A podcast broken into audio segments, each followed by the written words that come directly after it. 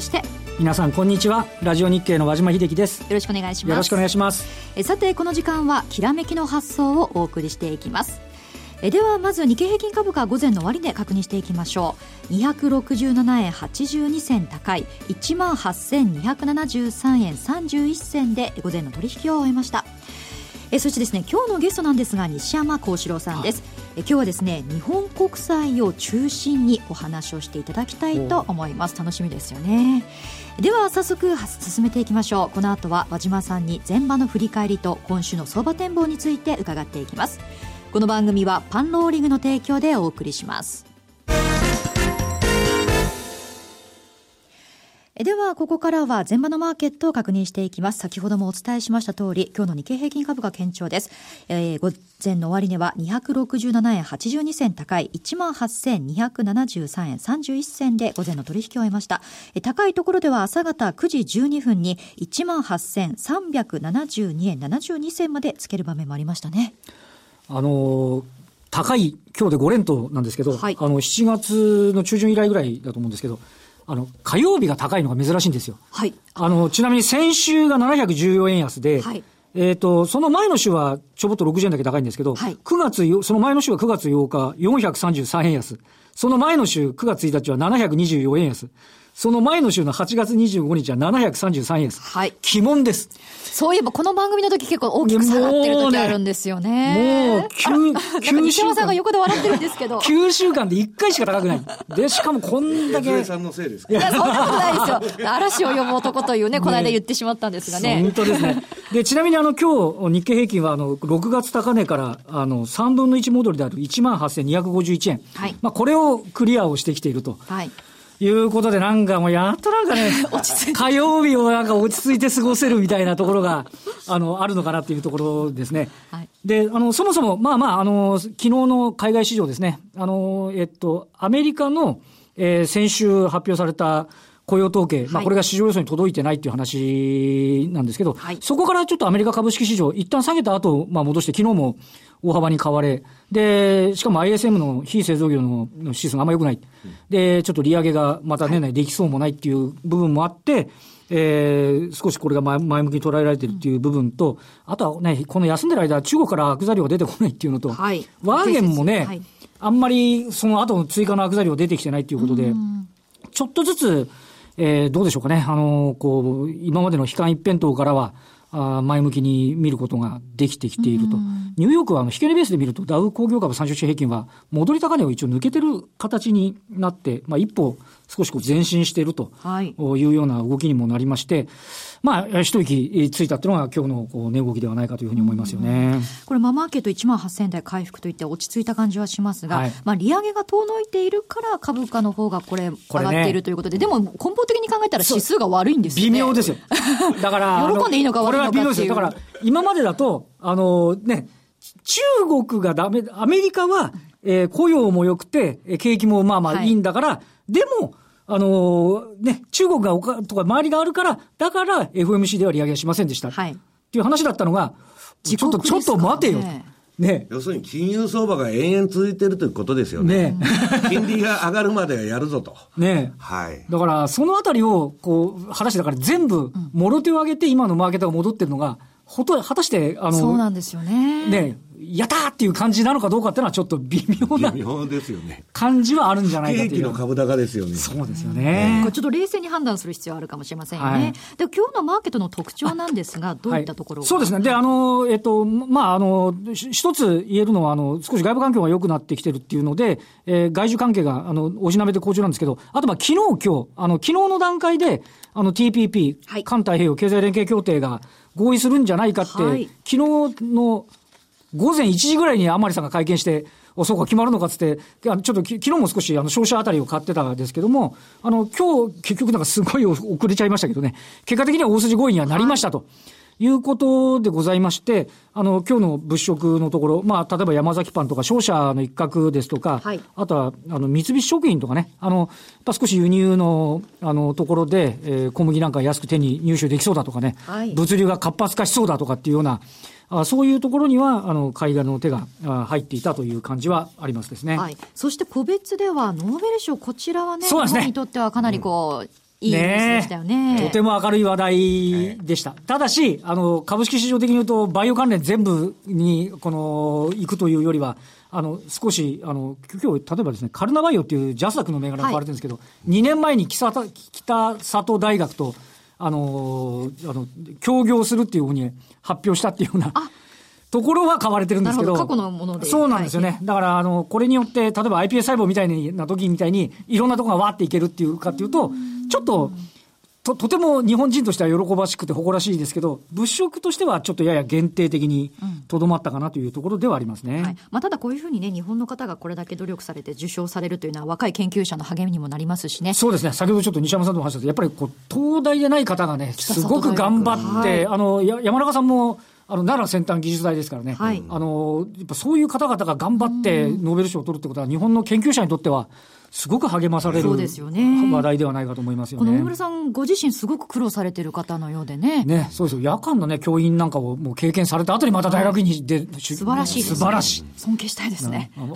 真島も見習いって話ですそんなことないです。今から努力しろって話ですよね。そんなことないですけど、まあ、いいニュースということでね、このな、長期で見たときにマーケットでね、プラスに働くようなニュースでよかったですよね。そして今日は値上がり銘柄数全体の78%ですね。一般の値下がりは17%。個別の方、小型株の方が買われている感じがしますね。そうですね。あの、ここのところ少しやっぱ一部市場落ち着いてきたんで、あの、小型新興市場の銘柄についても、少しこう物色の裾野が広がって、少しファイティングポーズがね、個人投資家の方が取れてるようなイメージっていうのはあるかなという感じでしょうかね。はい。そして日経平均自体5連投ということですが、どうでしょう、今週のマーケットは、はい、あの、一応その8月からの戻り高値と、一回あの、さらにもう一段9月に下げたところからの戻り高値をつないだラインっていう、いわゆるレジスタンスラインを今日抜けてきてはいますので、はい、一旦少し底値、下値に対する警戒感は薄れてますが、一方で今、あと5連投なんで、はい、やや一方で買い疲れ感というのがね、あって、あの、今週末 S q だったりしますんで、はい、そのあたりもちょっと横にらみかなという気はしますね。利食いにちょっと注意した方が良さそうですよね。わ、はい、かりました。ここまでは、和島さんにお話を伺いました。この後はゲストをご紹介します。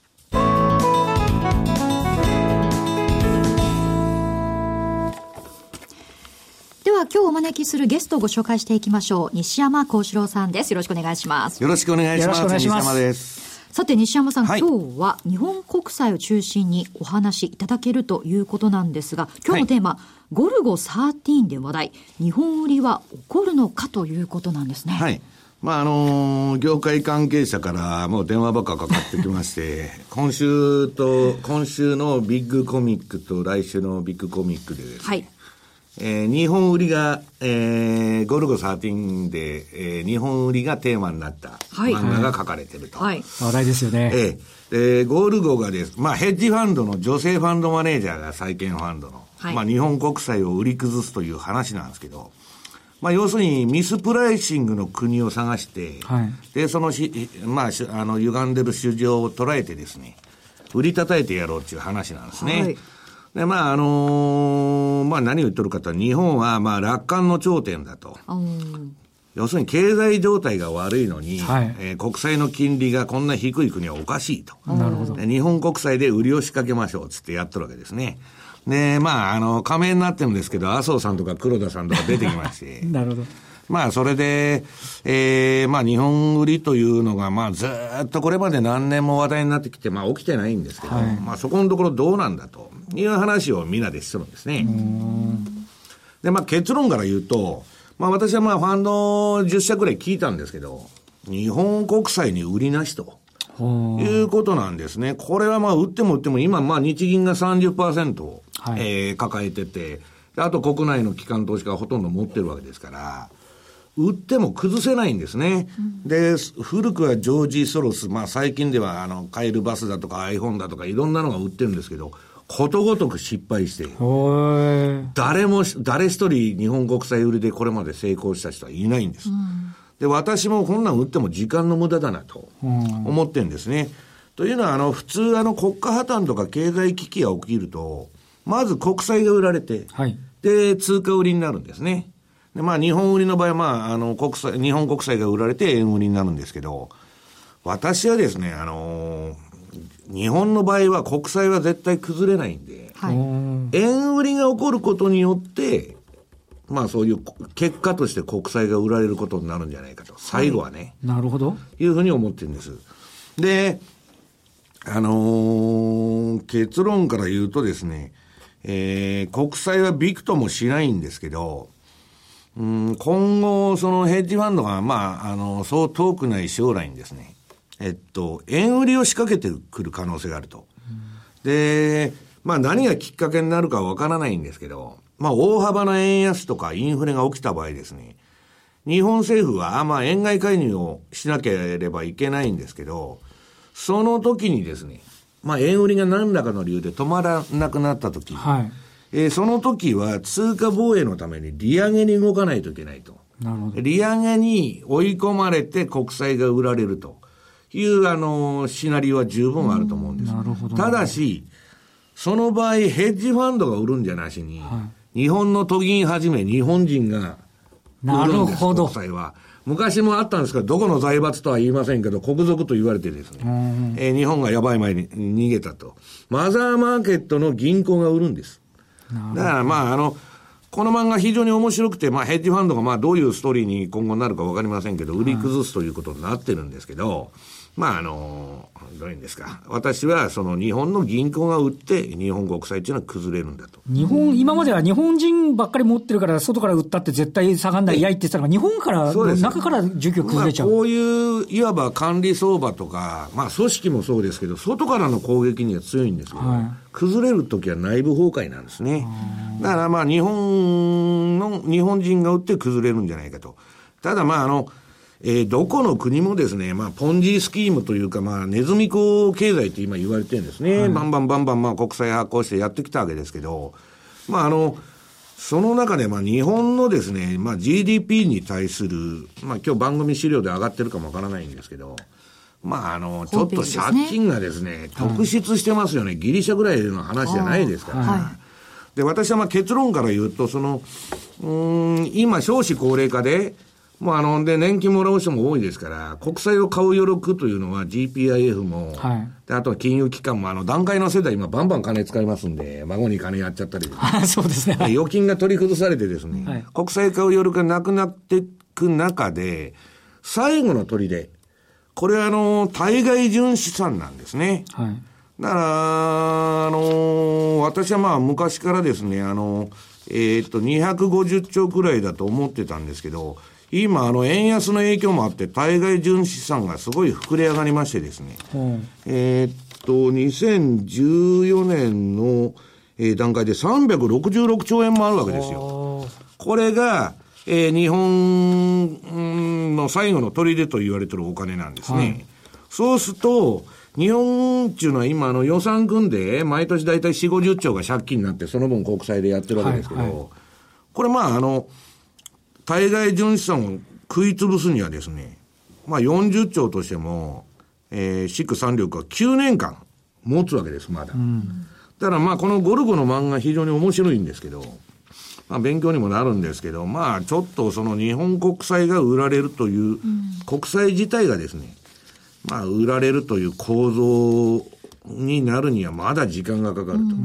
ということですね。うんだから私は、かといって、じゃあ日本売りみたいなのが起こらないかというとですね、まあその危険性は十分あると。ただそれは、円安が起こって、ね、で、国債がその後売られるという図式で、はい、他のギリシャとか他の国みたいに国債を崩壊して、えー、通貨が売られるということにはならないというふうに思ってるんですね。これああくまでそのゴルゴはフィクションなんですが、ただそのリスク喚起、こう注意するポイントとしてはちょっと参考になる感じがしますよね。だから私がね、何が問題かというと、日本ってまだ何とでもなると思ってるんですけど、うん、あの、過去20年間ですね、何もやってこなかったんですよ。うん、要するに、これだけの借金がね、GDP の230%とか、そんな、なんでできちゃったかと。はい、これはですね、もう一言で言っちゃうと、まあ怒られそうなんですけど、まあ、あの、税金にたかって食ってる人が多すぎるんですね、この国は。ギリシャと同じ構造になってる、全く同じ構造なんです。で、まあ、それはまあ、そうじゃないという人もいるんですけど、そういう中でですね、既得権にたかってる人がもうめちゃくちゃ多いんで、うそうすると改革ができないんですね。すね政治家もその一人ですよ。一人当たり1億ほどもらってですね、はい、何してんだか分かんないような人がたくさんいるんですけど、そういう中でですね、改革が自分たちの手でできるのかと。やればできると思うんですけど、20年間やってこなかったのに、はい、果たしてこれからできるのかと。難しいですよね。ええ。そうすると最後は IMF 管理みたいな話になっちゃうわけです。ただ、日本みたいなですね、めちゃくちゃな借金のでかい国っていうのは、IMF が入ったところで何ともなりませんから。一度崩れちゃったらちょっと厳しいですよね。ええええ、だから将来の世代にですね、我々の世代ももう危ないんですけど、まあちょっと過根を残すようなことをやってるんじゃないかなと。だからまあ、あの今まあそれで景気を良くしようと思ってアベノミクスとかやってるんですけど、まあちょっと日本の景気の方もね、なんとなく秋風が吹いてきたみたいな感じになってるんで、まあちょっとそこら辺は将来的なやっぱりあれとし、あの問題としてですね、ええー、まあ、まああとだから、何年持つっていうのは分かんないんですけど、まあ、どっかで出てくると思いますけどね。ちゃんと成長戦略して、その中からね、あとはもうおっしゃったように議員、議員の定数改革だとか、公務員の、私、あの、十何年前にあるところでちょっと、あの、あの小渕さんが、あの、えー、ミレアに、ミレニアム予算つけて、はい、その時ちょっと取材したら、えー、予算が研究費にもあるかと思ったら、建物建てて財団法人ができた。理事室ができたみたいな。そうそうそう。私は世界一の借金を持って小渕さん言ってましたけど、えーいや、いいことに使えばいいんですそうですよね。そういうまさに無駄な公共事業とか無駄なことでですね、借金だけ膨れ上がって逆に渡すと自分たちのために使っちゃうっていうね。だから日本の債務危機、あの、債務問題の、あのー、深刻さっていうのはですね、借金のでかさもそれはその通りなんですけど、問題は、それをまあ政治家とか国民がですね、解決できないという構造ですね。税金にたかってる人が多すぎると。うんだ既得権を話さないんで、誰がそれを改革するんだと言ったらですね、なかなか難しいんじゃないかなというふうに思いますけどね。本来ね、政治がね、それを動かしてやらなきゃいけないんですけど、自分たちも同じだっていう話になる。そういうことなんですね。えー、この、まあ、日本の債務の問題の深刻さっていうのはね、きちんとこう捉えていく必要がある感じはしますよね。これ、マーケットに置き換えた場合ですね、はい、これ、足元そのヘッジファンドのその状況とか成績というのはどのようになってるんですか？もう、今年ボロボロで、どんなアセットクラスに投資してる人もですね、運用がダメ。はい、で、ヘッジファンドってもうあの、中央銀行バブル相場になってから、順張りというのが通用しないんですね。今、順張りしても取れない。はい、要するに下全部押さえちゃいますから。なるほど。緩和で。で、まあトレンドが発生しなく、えー、しなくなった中ですごい苦戦してるんです。で、もう今年ボロボロですから、私は皆さんに言いたいのは、今まあ株ちょっと戻してるんですけど、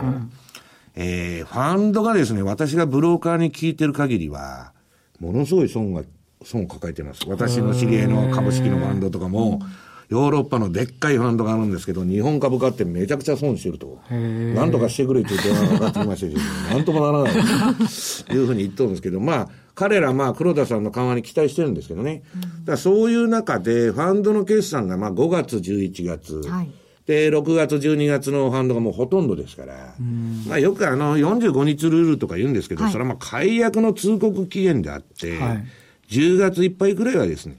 まあまだちょっと不安が残ると。ただ、私はいつでも言ってますように、私も今年も出るんですけど、10月の末にはまあ株買いに出動すると。はい、だ今ちょっとまだ上げてても下げてても、まあ参加者少ない中の投げと踏みの応酬と。はいいう感じがするんですね。今日でもちょっと、為替なんか見てると、まだふらふらしてますよね、なんかね。えー、そのあたりもなんか影響しているような感じはありますよね。えー、だからまあ、ちょっと、その、黒田さんが、和島さんどうなんですかね。月末やってくれるんですか？ねやらなかったらどうするんだねこれ、ちょっとね、ねなんか、でもなんかだんだんなんかやらないっぽいようなムードも出てきてるっていうね、なんかね。今、居心地がいいんですよ。そうですね。為替は120円って最高でしょ。そうそううんもう日本経済にとってこれ以上ない。ないですよね。で、日経平均だって今安いからったらパニックが起こってたらやるんですけど。そうそう、戻っちゃってるんで。落ち着いちゃってるんで。じゃあいいんじゃないのって話になる。いや、それは無駄玉、もう打つ手がない中、こんなところで無駄玉打ってられるかと。要するに消費税ですから、焦点は。そうですね。あるいは参議院選挙ですから。はい通常は来年の4月以降になっちゃうんですけど、そうですね。やらなかったらちょっと不安ですよね。本当本当だからだんだんちょっと、その、そこのあたりはだんだん。今あんまり上がらない方がいいんですよ、ね。ああ、そう下がってて緩和してくれる催促してった方がいいっていう。なんですよ。この日本郵政が11月4日に上場しますが、それの時にはまあ安倍政権としてはマーケット整えておきたいというのはあるわけじゃないですか。だから、それで。もう今だと、このレベルだったら整ってるっていうふうに思うかもしれない。私は何の日銀がやる動機があるのかと思いますけど、はい、そうですね。はい。じゃあ先ほどあの、西山さんおっしゃってたように、まあ10月もう少し、まあ何かあるかもしれないっていうのが逆に起きた時の方がこの緩和のだから日銀は、あの、ETF の玉の補充だけなんですよ。はい。で、まあ、岩田さんがね、不利の撤廃だとかマイナス金利に言及したり、まあ、あと、まあ、日経新聞の人なんかに聞くと、ツイストオペをやるんだと。ああ、なるほど、なるほど、なるほど。だけど、ゼロとゼロの交換してどうするんですかと、短期のあんまりひねれないですね。はい、ひねりも何もないと。で、まあ、まあ、まさにバカバカしいんですけど、かといって黒田さんとしては株価 PKO のために ETF の玉だけ補充しますと。ね、蓄字通りじゃ、ですよね、まさにね。それバスーカじゃなしに、それこそ水鉄砲になっちゃうんで、ね、まあ、ちょっと難しいなというところはありますよね。ねとなりますと、アメリカも日本もこれ、金融政策としてはなんか動きイエレンさんもう脱水状態でですね、もうむちゃくちゃになって、体調が悪いよあの、昨日の日経新聞の記事によるとですね、もうフラフラになってると、はい、もうあの、外野からのプレッシャーがすごくて、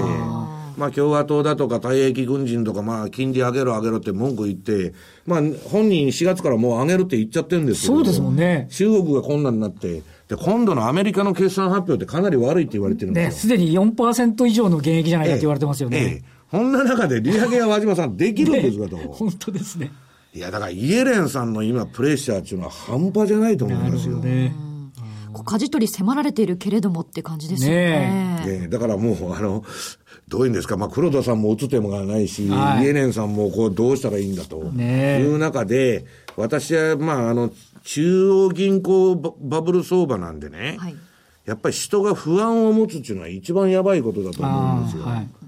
だからまあ、ちょっとそういう意味では、まあ、あの、黒田さんともかくイエレンさんの方が大丈夫なのかなという感じはしてるんですけどね。彼女はまだあの、市場の洗礼も何も受けてないそうですよね。まだ何にもででやってないですもんね。本当ですよね。えー、はい。まあ、こういう中で、個人投資家ってどう向き合っていけばいいんでしょうか？うん。私はですね、あのー、まあ、いろんな問題があるんですけど、この相場っていうのは、あの、いつでも言いますように、インフレが一番まずいんだと。要するに金利が上がったら、今もあの、利上げがないから株が買われてると。はい、経済指標が悪いから。まあ、金融相場ですんで、金利が上がらない限り大丈夫と。うん、と、今、あの、いつでも言ってますように、どこもデフレでですね、えー、日本国債も0.3%ですから、まあ、大丈夫だなと。はい、わかりました。そして西山さんの投資の DVD ですね、相場をで道を開く7つの戦略が絶賛発売中ということなんです。そして楽天証券ウェブセミナーで日経225先物ミニの実践テクニック3回シリーズ。3回目？はい。3回ともやりましてですね、えー、ようやく終わりましてですね、えー、日経、えー、というか日本株の運用手法をですね、3回にわたってあの取り上げてますんで。2回目までちゃんと拝見しました。あの、もうあの、楽天証券の方のですね、えー、その勉強会の再放送